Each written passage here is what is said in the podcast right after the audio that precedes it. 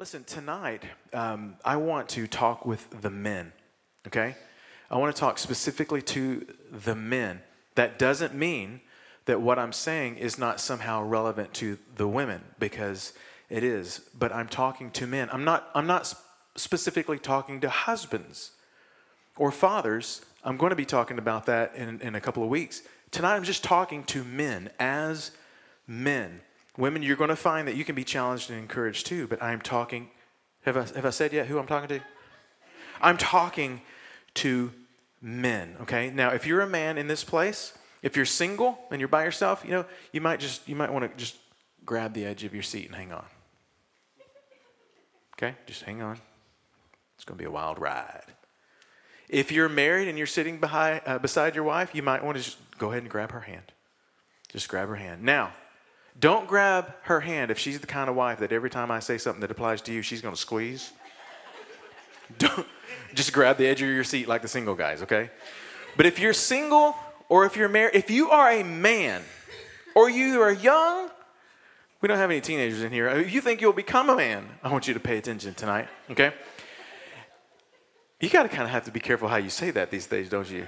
If you think you might become a man, okay, that's, let me scratch that from the Oh gosh, we're getting off to a bad start.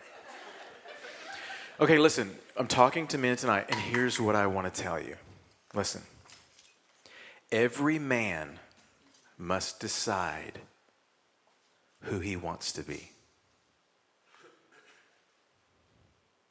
Every man must decide who he wants to be. Melissa and I last week briefly shared any kind of transformation, any kind of um, going further, building of, of your marriage, of your family. It starts with making the decision to do so. Isn't that right? Here's what I see, here's what I want to be. I'm going to make the decision to be that. Every man must decide who he wants to be. One of the questions that was submitted on the, uh, on the dot thingy was What should you do if your husband doesn't lead your family? That was one of the questions. What should you do if your husband doesn't lead your family? It's a very common question. More than one wife. And so somebody asked the question, and then others started liking that. there are women who are desperate for their husbands to lead their family. And most likely, every man in this room is like, was that my wife that submitted that question? Right? But here's the thing even as men, we, we're asking that question How do I lead my family? I asked that for years because it was something my wife would say to me I want you to lead. I just want you to be the spiritual leader. I just want you to lead us. And I didn't know how. And so I'm still on this journey of trying to lead my family well. But let me tell you, man, men, man, men, male people, I have made that decision. I've decided the kind of man I, I want to be.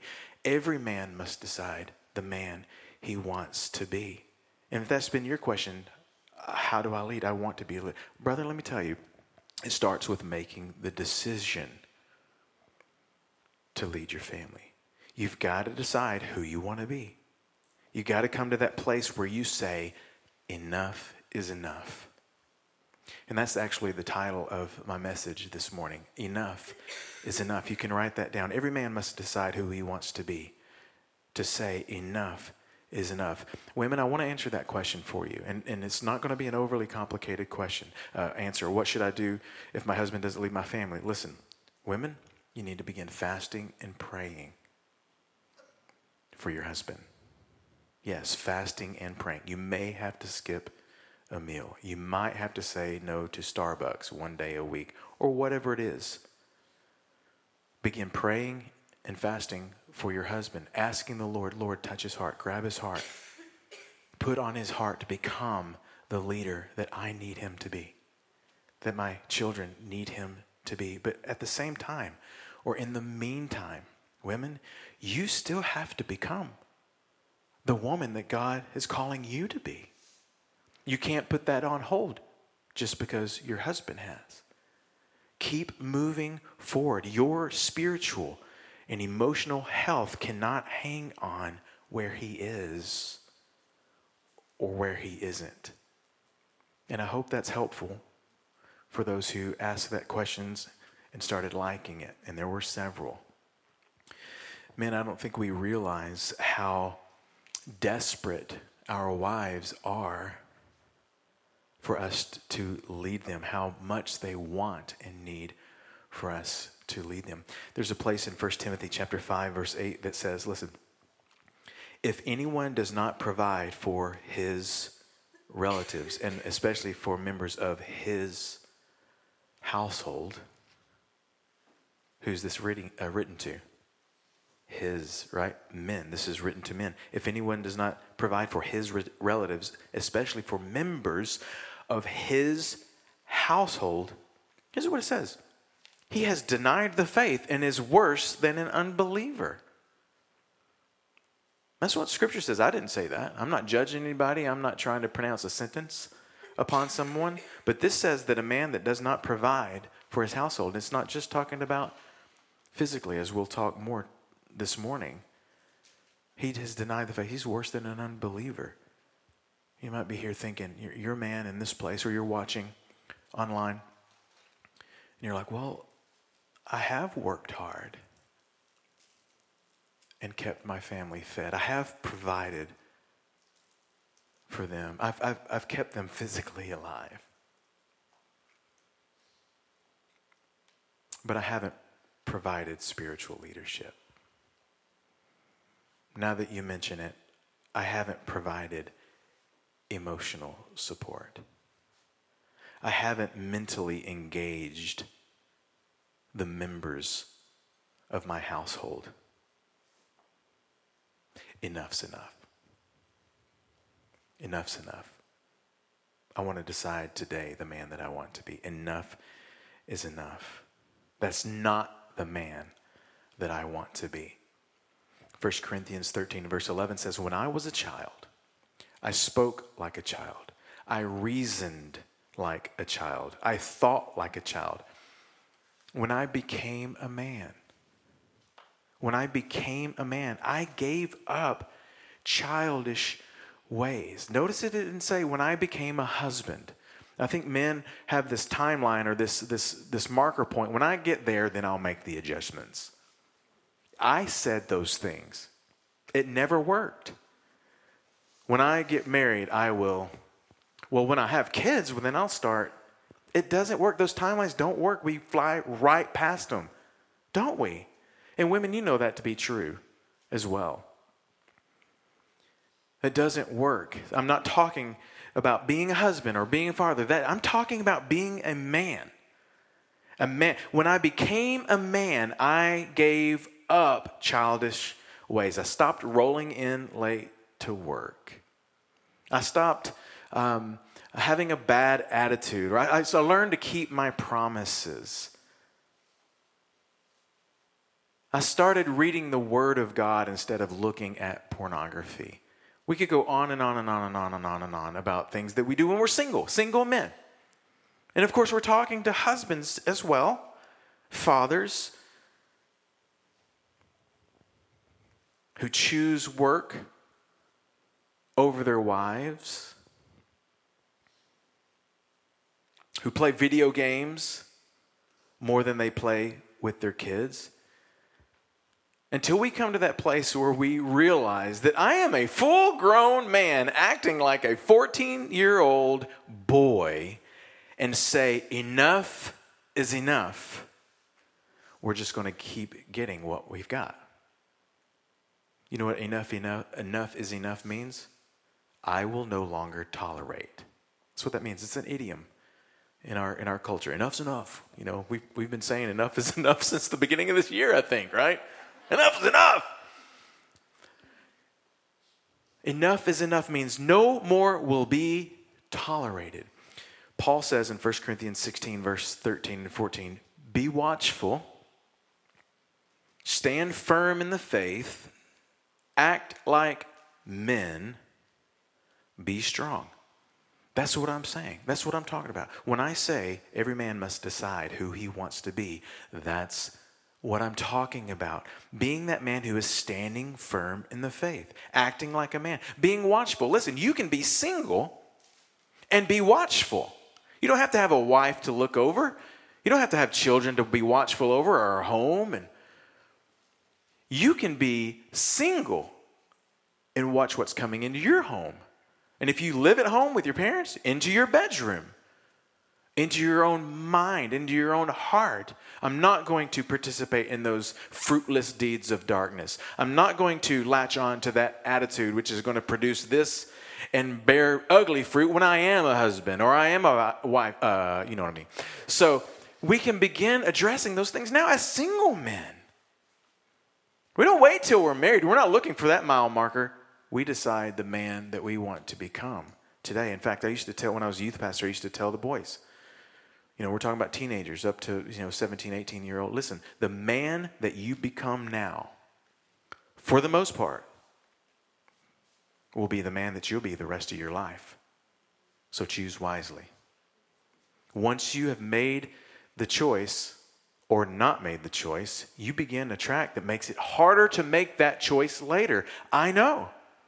I didn't make the hard choices until I was well into my 20s, until I was well into my marriage and into being father, a father. And you may be here now and, and you know what I'm talking about. You're that man that, yeah, I was about, you know, 28, 29, 30 years old before I realized I'm acting like a kid. And you said, that's not the man I want to be. I want to change that. Whether you are single or whether you are married, whether you have kids or not, a man, every man must decide who he wants to be. I couldn't help but notice, and I could be wrong. I might be wrong. But in these questions that are coming in, they sure feel feminine. they do. I could be wrong. There's, I think the very first question was, um, um, what, how often should a couple have a date night? And Melissa and I are going to talk about that. Maybe a man asked that question. I kind of doubt it. And just looking through that, you know, list of 10 or so questions, I don't think I, am really not feeling that these are masculine questions. The reality is, is men should be asking more questions than the women. Why? Because we're the leaders of our home. My wife will tell women, I'm glad I'm not the leader of my home. I couldn't handle it. The stuff that my husband has to think about and deal with, yeah, women have to deal with a lot in the home too. But it's tough being a man. She's like, I'm glad I'm not the man. I'm glad I'm not the one that says um, that I have to lead my home in that way. I'm not glad I'm not the one ultimately responsible for that. Tony is. And that's why I fast. And that's why I pray for him.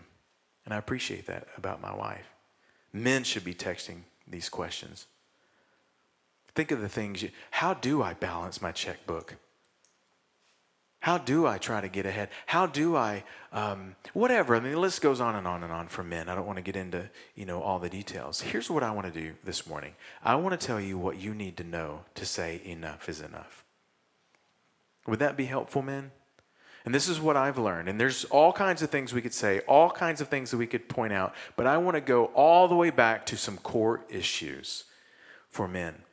What you need to know to say enough is enough. Number one, you are not enough. Men, you are not enough. I'm going to say it one more time for effect. You're not enough. And even as, even as I'm saying that, you, you can feel this tension between embracing that statement and rejecting that statement. Don't tell me I'm not enough. I'll take you outside, I'll show you how much I am. We want to reject that statement. Don't tell me I'm not enough. But at the same time, there's something in us that's, that's embracing it. And we've been embracing it for years because the reality is we've already embraced the lie version of that statement that I'm not enough. You hear what I'm saying to, to you, men? We've embraced that statement, the lie version. We've embraced it. The lie version, this is a core lie for men that we are not enough. And I think the women deal with this too, but I'm not talking to them. Melissa will talk to you next week. The core lie is that we are not enough. And the enemy, the devil, Satan, has been reinforcing that our whole lives. Revelations chapter 12, Zechariah chapter 3, they both together paint a picture of how the enemy stands at our head, yapping his lies and his accusations both day and night. He doesn't stop, he's always there with all kinds of accusations, all whispering and reinforcing that lie. You're not enough, Tony. You're not enough. You're not enough. You're not enough. You're not enough. You're not enough. It's a true statement, but we need to embrace the true version. Let me show you what I mean. In Genesis chapter 2, verse 18, and we know the story God created Adam and sent him out. Hey, here's a garden, go tend it. One day he says, Then the Lord said, It is not good for man to be alone. I will make for him a suitable helper. Now we know that's talking about Eve, and again, we'll get into that, but let's just pause at this. God, I don't know how long it was before he created Adam, gave him a task, and sent him on his way before God was like, oh man, it is not good for man to be alone. you know? I mean, think of what the task uh, go and, and tend the garden and name the animals, right? Maybe it was the naming the animals that was the issue. You know, maybe, maybe Adam was a typical man, overcomplicating things. You know, I will call this one hippopotamus. It's like, hippo, what? I'll call this, this one platypus and all these weird names, giraffe and whatever, you know, rhinoceros. I mean, all these long. God's like, man, why? Oh, let's get him. What does it say? Let's get him a suitable helper. The wife comes along and she's like, honey, because she's the one that's having to teach the kids to read. Ain't nobody knows how to spell aardvark. Think about it. Is it 1A or is it 2? She's like, honey, look, look because he's still naming the animals. She's like, Dog?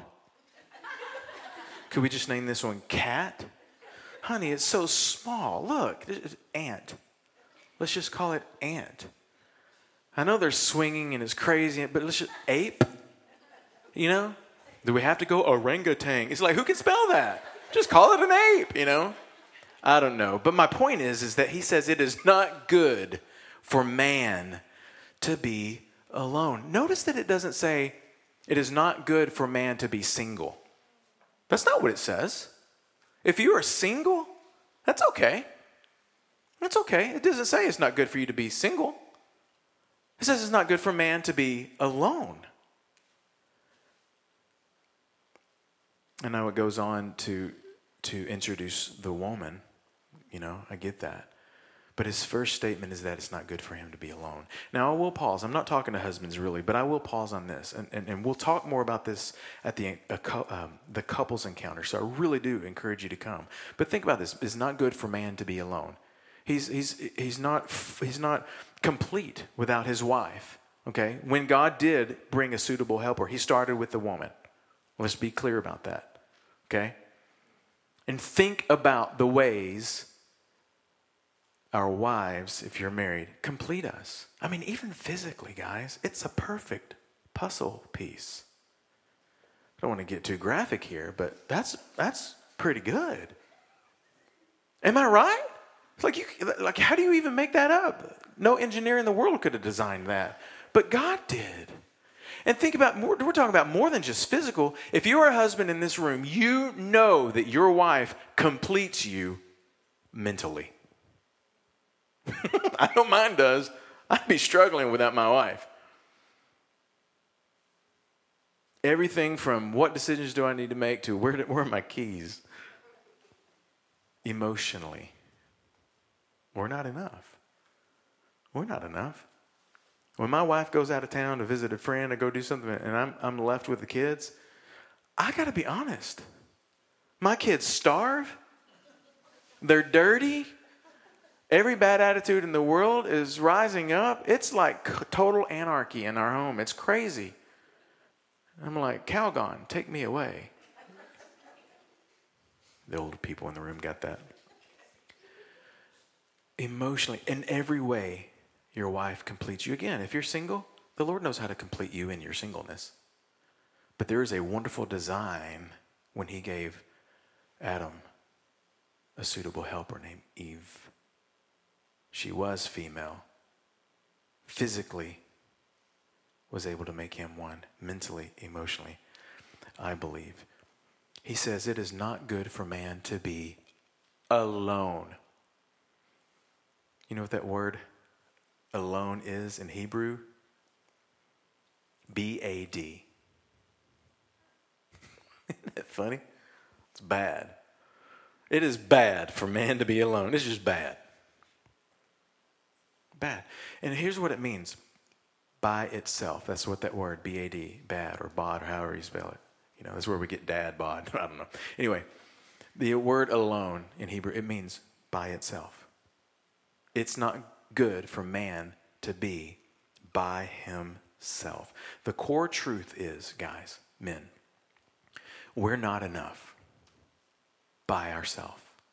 We need people in our lives. Again, we'll talk wives, children, all that family more. Tonight, I'm just talking as a man. As a man, you need community, you need accountability. Men need mentorship, men need discipleship. It's not good for you to be alone. We try to stay alone, we try to do it alone. We think we can do it alone. In our arrogance, we say, I am more than enough. But the reality is, we're not. Otherwise, God wouldn't have said, This guy needs help. we're not enough. There's never been a time where you didn't need someone. You came out of your mother's womb and you needed a nurse. You needed to be fed. You grew up, started toddling around, and you needed a daddy to teach you how to pee in the potty. It's true. This is one of my favorite memories as a dad. I have three sons, and it was the funnest thing teaching them how to pee in the toilet. We found these things called piddlers. Anybody know what a piddler is? I don't know if they still make them, but at this time there was these dissolvable little things that you could put in the toilets and teach your son how to aim. It was awesome. And you know, there was a time where we could afford them, and then other seasons we couldn't afford the piddlers because they're kind of, you know, so we just used Cheerios. One of my favorite memories as a dad is all three, all four of us, my three sons and my boys, we're all around the toilet. And we're having a contest who can knock down all the Cheerios. It was awesome. Hitting the piddlers, hitting the, to- sometimes we were just lightsabers, you know. I'm just telling you, man. Come on, we're real here. We're family. We can talk about that. But on and on and on and on through life, you needed that teacher to help you read. You needed that coach to help you hit the ball. You needed that um, pastor, youth pastor to help you through. Whatever. There's never a time, man, that we didn't need someone. Amen? Okay, I think I digressed on that piddlers thing. Number one, you are not enough. Number two, the Lord is enough. The Lord is enough. the Lord is enough. In John chapter 15, this is I'm going to read all of this. I think there's only one section that's going to be on the screen, but I'm going to go ahead and read all this. This is Jesus talking, red letters. Jesus says, I am the true vine, and my Father is the vine dresser. Every branch in me that does not bear fruit, he takes away. And every branch that bears fruit, he prunes. That doesn't sound intuitive. If it's bearing fruit, why would you prune it? Let the thing go, bear more fruit. But Jesus knows you will bear more fruit if you get a little lopping every now and then. True or false? Every time you're going through a hardship, man, don't crater, don't be crushed, embrace it. God's bringing more. That was free that it bears more fruit. You are already clean because of the world which I have spoken to you. Abide in me. This is one's on the screen. Abide in me. Jesus said, Abide in me, and I in you, as the branch cannot bear fruit by itself. Did you guys see that? It is not good for man to be alone. It's not good for man to be by himself. You can't bear fruit by yourself unless it abides in the vine, neither can you unless you abide in me. He goes on and he says, I am the vine, you are the branches. He who abides in me, and I in him. And I can't help it, he says he. And granted, we know that that means everybody. But in this moment, I'm going to tell you, man, he's talking to you in this one. Today we're reading it, and the interpretation is he's talking to men, okay? I am the vine, you are the branches. He who abides in me, and I in him bears much fruit. For without me, you can do nothing. If anyone does not abide in me, he's cast out as a branch and he is withered. And they gather them and they throw them into the fire, and they are burned. If you abide in me, and my words abide in you, you will ask whatever you desire, and it will be done for you. By this my Father is glorified, that you bear much fruit, so you will be my disciple. Let's just get vulnerable here. Let's just be honest. Uh, you know, every man must decide the man he um, needs to be. Are you a disciple? Are you a disciple of Jesus? This is a valid question for men. Because men are not great at following. We want to be followed, even though we don't know how to lead. But the reality is, is we're going to be a better leader when we learn how to follow. Are you a disciple? That's what he says. So you will be my disciple if you will connect to the true vine. Are you his disciple? Are you tapping into the vine? Are you tapping into the source? My uh, boys and I just recently watched um, the Hunger Games again. You guys ever seen the Hunger Games? You remember that scene? I think it's in the first one where they're out in the jungle and they're about to start killing people and all that stuff. Wholesome movie, you know. But anyway, they're going to start killing, but they're like dying of thirst. I'm so I'm thirsty. They're like, oh, oh, thirsty, and all of a sudden you hear ding, ding, ding, and they look up and there's this little parachute floating to the ground. It hits the ground and they find that there's this little um, spigot or this little spike thing. And they're like, ah, and they bust it into a tree, and all of a sudden water starts coming out. And so everywhere they went, they just take that thing out and they bust it into another tree. It's magic. You know, they have water anywhere they go. Wow. I love that. Romans 15, verse 13 says, I pray that God, the source of hope, the source of hope, I want you to think about the source of hope. What is the fruit of I am not enough? Think about it. And men, you know this. You may not know how to voice the answer, but I'm going to tell you. What is the fruit of I'm not enough? I'm not enough. I'm just not enough. You know what the fruit of that is? Hopelessness. It's hopelessness. Because we are sometimes emotionally disengaged from even our own mental and emotional health, we don't realize that we live in a state of hopelessness. And the root of it is, I'm not enough. This is saying, I pray that God, the source of hope, will fill you completely with his joy and peace because you trust him. Then you will overflow with confident hope. Come on! Do You see this? I'm spitting. Then you will overflow with confident hope through the power of the Holy Spirit. Confident hope through the power makes me think of power tools. We love our power tools. We will go to Home Depot and buy a $400 power tool because we intuitively know that we should work smarter, not harder. We got tools laid up, maybe not all of us, but even thinking about it, if you got a screwdriver in your house, you will go find that screwdriver because you found that trying to do that screw with your fingernail doesn't work. Am I the only one that's literally tried that? So, at the very least, you got a screwdriver somewhere because every man, whether you're married or you're single, has some doorknob they got to fix or something on their car they need to tweak. Right? Fingernails don't work. May not be a power tool, but a screw, screwdriver will work just fine. But certainly our power tools. How many jobs have we said, I'm not going to do this without the power tool? It'll take me forever. And we ain't got the money. We know it. Our wife knows it. Jesus knows it. But we'll go spend $400 on that tool that we got the job done. it sits in our garage.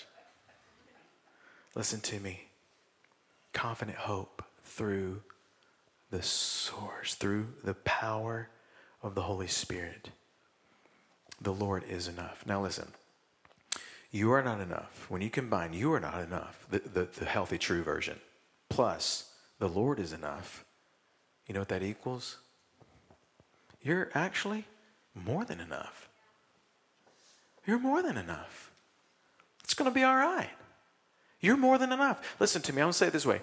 When men learn to admit and submit, they will quickly find that they are more than enough. Admit and submit. Don't tell me to submit. My wife's the one supposed to be submitting. True. You failed to read the verse right before it. Submit to one another out of reverence for Christ. Men, you are obligated, commanded to submit. When you admit that you're not enough, I'm not enough. Adam, the perfect man, was not enough. I am clearly not perfect. I'm not enough either. When you admit that and then you submit to the truth that the Lord is enough, the Lord is enough. Your source of hope, your source of strength, all of a sudden you find that in every area you're more than enough. Doesn't mean that you're perfect, it just means I'm more than enough.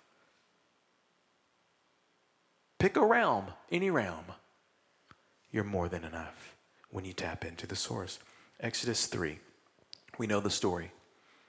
God calls Moses to go into Egypt, talk to the Pharaoh, and tell him to let the people go and bring them out into the desert that they may worship him. And Moses is a little overwhelmed. And he says to God, Who am I that I should go to Pharaoh and bring the Israelites out of Egypt? And think about it. Pharaoh was the epitome of Satan on the earth. He was just a big bully. He'd been whipping and beating people for 400 years. And Moses is like, how am I supposed to do this? Which is crazy because just 40 year, years earlier, Moses thought he was the man. I'm more than enough. And he's lopping off ears, killing people, and taking names. And God's like, oh, it's not good for man to be alone.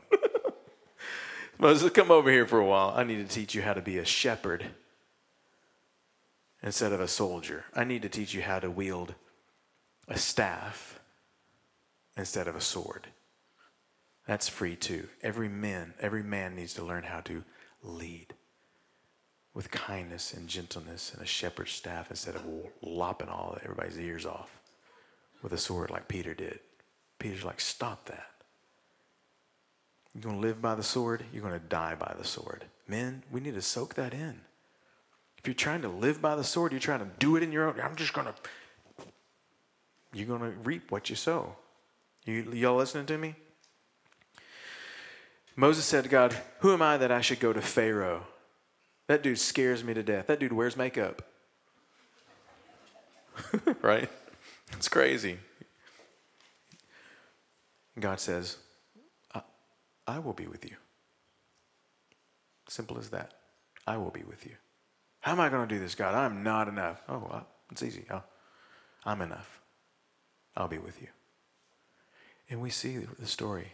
Amazing. Some of the most amazing things the world's ever seen done through this man who was able to admit he's not enough and submit that the Lord is. Romans 8, verse 31 through 39. Check this out. What shall we say to these things? If God is for us, who can be against us? He who did not spare his own son, but delivered him up for us all, how shall he not with him also freely give us these things? Check it out. Who shall bring a charge against God's elect? Oh, Pharaoh's going to bring a charge? Your boss is going to bring a charge? The culture is going to bring a charge? Somebody going to bring a charge? Who's going to bring a charge against God's elect? It is God who justifies. He it is he who condemns. It is Christ who died and furthermore is also risen, who is even at the right hand of God and makes intercession for us. Jesus prays for us every moment of every day. Who shall separate us from the love of Christ? And then he gives this little list. Uh, uh tribulation going to separate us from God? Distress? Persecution? Famine? Nakedness? Peril? or the sword? And the list could go on and on and on. We, every man could fill out their own list of the things that they know have separated them from the Lord. He says, For your sake we are killed all day long, quoting an Old Testament scripture, an Old Testament prophecy. For your sake we're killed all day long. We are counted as sheep for the slaughter. Do you know what that means? Translation. Translation. It's always something. Isn't that right? It's always something. The enemy doesn't stop. There's always something. As my dad used to say. It's always something. It's always something. But it's true, isn't it? Always something. Look what it goes on. It says, Yeah, in all these things, in all these things, every time there's something, we are more than conquerors through him. We're more than enough more than conquerors through him who loved us. I am persuaded that neither death, nor life, nor angels, nor principalities, nor powers, nor things present, nor things to come, no height, no depth, or any other created thing. That means that it doesn't matter what's on the list. It doesn't matter what comes our way. It doesn't matter what scheme the enemy's working to tear you down. Men, Nothing shall be able to separate us from the love of God which is in Christ Jesus. Doesn't matter if it's always something. It's always something. You know what? It is always something. It is always something. And so, every man needs to decide who he wants to be. Do I want to be a man who powers through? Is that the guy you are? You're just the man that powers through. Oh, I, got, I got this. I got this. Tim the Tool Man Taylor with your power tool. You're just going to power through this. There's so many men, they just try to power through this creative thing that has risen up against them. Just power through, muscle through. And at the other end, they are exhausted, they're depressed, and they're no better off than they were before, most of the time, worse off. Their family has felt their power through, their friends have felt their power through. Everyone has felt their power through. If you're part of a church, the church feels it when you're just trying to power through. Instead of saying, hey, I could use some help. That's, men don't do that. But men should do that. Why? Because there's never a time where we don't need somebody. Men are terrible about this. Hey, man, I could use some help. Now, we might ask someone, hey, man, could you help me move? Or, hey, man, could you help me, um, you know, rebuild this engine? Somebody wouldn't ask me that, you know. But we'll ask we'll ask for help in those ways, but we're not going to ask somebody for emotional help. Hey, man, I'm really struggling with these doubts or these insecurities. Been struggling with anxiety. I could, I could use some help. We're not asking for mental help. Man, I've been I've been looking at pornography for so many years, and it's just in my mind. Romans 12, 2 says I need to, to conform to the pattern, no longer to the pattern of this world, but, you know, I need to be transformed by the renewing of my mind. My mind is filled with all this stuff. I don't know what to do. Can you help me? We're not going to ask for that. We're certainly not going to ask for spiritual help. Men don't ask for discipleship. The very thing we need, we don't ask for. I'm just talking to men, right? we just power through. Psalm 44, verse 3 says, It wasn't by their sword that they took the land. Listen, talking about Israel, it wasn't, it wasn't by their sword that they took the land. Their arms didn't bring them victory. It was by your hand, your right hand, your arm, in the light of your face, because you favored them. That's how it, that's how it happened. That's how it went down. What had happened was God came through. Isaiah 41:10 Fear not, I'm with you. Be not dismayed. I am your God. I will strengthen you. I will help you. I will uphold you with my righteous right hand. Oh, men don't like to hold hands. At least not in this way. Men need to learn how to reach up. Say, God, will you hold my hand? I'm scared. Father, will you, re- will you hold my hand? This is hard. Can you pull me out of here? I can't get myself out of this. It's okay, men. You don't have to power through. Now, some men, They don't power through. Maybe because of their makeup, maybe because of their personality, maybe because they've tried powering through for so long and it didn't work, it never does. Their response is that they power down. They power down. They just reach this place of resignation. I'm done. I'm done. I give up. It seems like a couple of times a month I hear of a new husband that has lost their mind and left their family. It's epidemic. Surely it doesn't have to be that way. Surely this doesn't have to be a fatherless generation. Surely there is hope. There is hope. There's confident hope. But we've got to admit and we've got to submit. Galatians 6, verses 7 through 9 says, Whatever a man sows, he will also reap. For the one that sows to his own flesh, from the flesh he will reap corruption. But the one who sows to the Spirit will from the Spirit reap eternal life.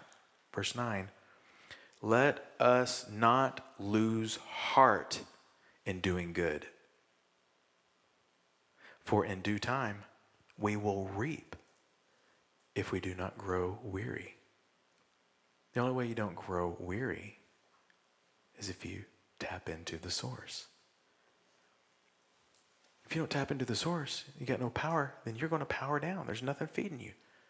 You just power down. I give up. I give up. And you're that husband that comes home, turns on the TV and veges, or goes to his man cave and veges, turns on the video games and veges, while everybody around you is working to make life happen.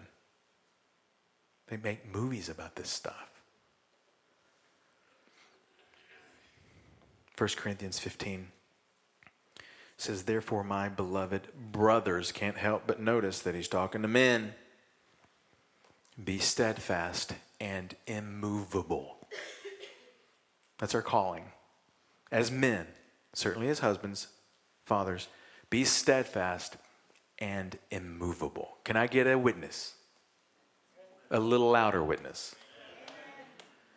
That's our job, men. Women, you need to be steadfast and immovable too. Husbands, can I tell you, the more steadfast and immovable we are, the more steadfast and immovable they will be.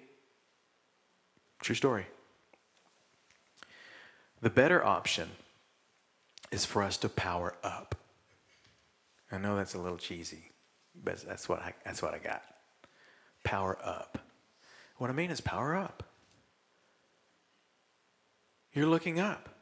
Remember, we read uh, Isaiah 41 I pray that the source of hope, God, the source of hope, God, the source of hope, will fill you completely with joy and peace because you trust in Him and you will overflow with confident hope through the power of the Holy Spirit. Power up. It's the only option that ever works. You can torque on that day all that thing all day long. Big difference between that and grabbing your power drill and going. It's like, oh, it was that easy. It was that easy.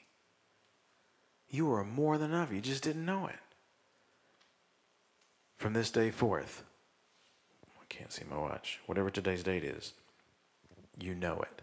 Now you're responsible for it. Jesus said, Abide in me, and I in you. A branch can't bear fruit by itself. Stop doing it by yourself. Power up. Unless it abides in the vine, neither can you unless you abide in me. Let me end with this Matthew chapter 6. And I want to read all of this. The title in, in my Bible titles this The Cure for Anxiety, actually. So it's kind of cool. Jesus talking, he says, For this reason I say, do not worry about your life as to what you will eat or what you will drink, nor for your body as to what you will put on. Is not life more than food and the body more than clothing? Look at the birds of the air. They do not sow or they don't reap, they don't gather into barns, and yet your heavenly Father feeds them. Are you not worth much more than they? And who of you, by being worried, can add a single hour to his life? And why are you worried about clothing? Observe the lilies of the field. They do not toil, nor do they spin. Yet I say to you that not even Solomon in all of his glory clothed himself like one of them. But if God so clothed the grass of the field, which is alive today and tomorrow is thrown into the furnace, will he not much more clothe you? You have little faith. Do not worry. Do not say, What am I going to eat? What am I going to drink? What will we wear for clothing? Do not say, How are we going to pay for this? How are we going to get over this? Will we ever come through this? The Gentiles eagerly say those kinds of things. Lost people, you are a child of God, and your heavenly Father knows what you need at all times. In other words, the Lord knows where and how you are not enough. And it says, Seek first his kingdom. Look up, power up, connect to the vine, connect to the source. Seek first his kingdom and righteousness, and all these things will be added to you. I love that. Yep, that's where you are. But you looked up, and I thought, you know what? I'm going to give that to him. And now he's more than enough. Now he's more than enough. Now, man, you are more than enough. So don't worry about tomorrow. Tomorrow will take care of itself. Each day has enough trouble on its own. I'm going to repeat Isaiah 41:10 here. Listen to me. In fact, go ahead and stand. I'm going to wait till you're standing till I read this because I want to read it over you. I'm going to read this over the men. Women, you can certainly absorb this too. Men, I'm going to ask you to do something. I'm going to ask you to just extend your hands. My observation is when we do something like this, whether it's me or Melissa, Marvin oftentimes will say, "Hey, let's let's just extend our hands in a way to see." My observation is that it's usually women that do it.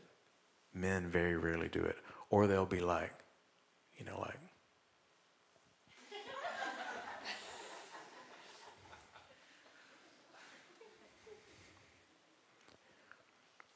stick our hands out. Women, you can do it too. And you can ask God, Lord, give me whatever I can have to encourage him. Lord, empower my prayers and my fasting for my husband, or for my brother, or for my dad, or for my cousin. Whatever man that, that you might be praying for that would make that decision to be who he needs to be. But men, open those, lift those arms, open those hands proudly not in an obstinate kind of proud way, but proud to receive from your Father. And maybe you're here and your Father, earthly Father, never gave you a thing except trouble. That's not what the Heavenly Father gives. He is the source of strength, the source of hope. He is the answer to your problems, and He is the one that can make you more than enough. So, Lord, Isaiah 41:10 says, "Fear not, I am with you."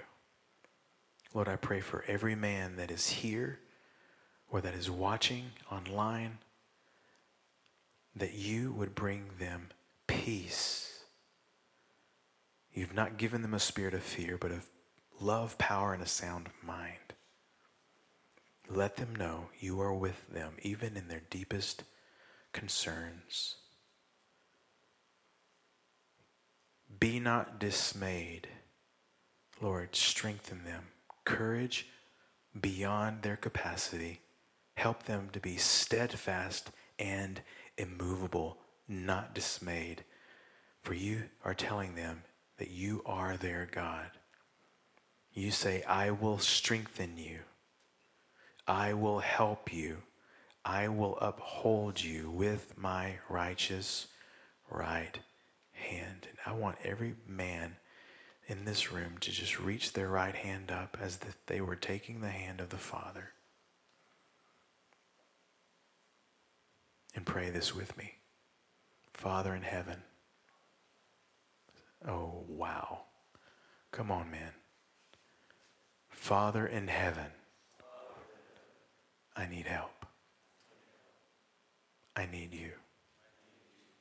You promised to help me. You hear my cry for help. I need you. I want you.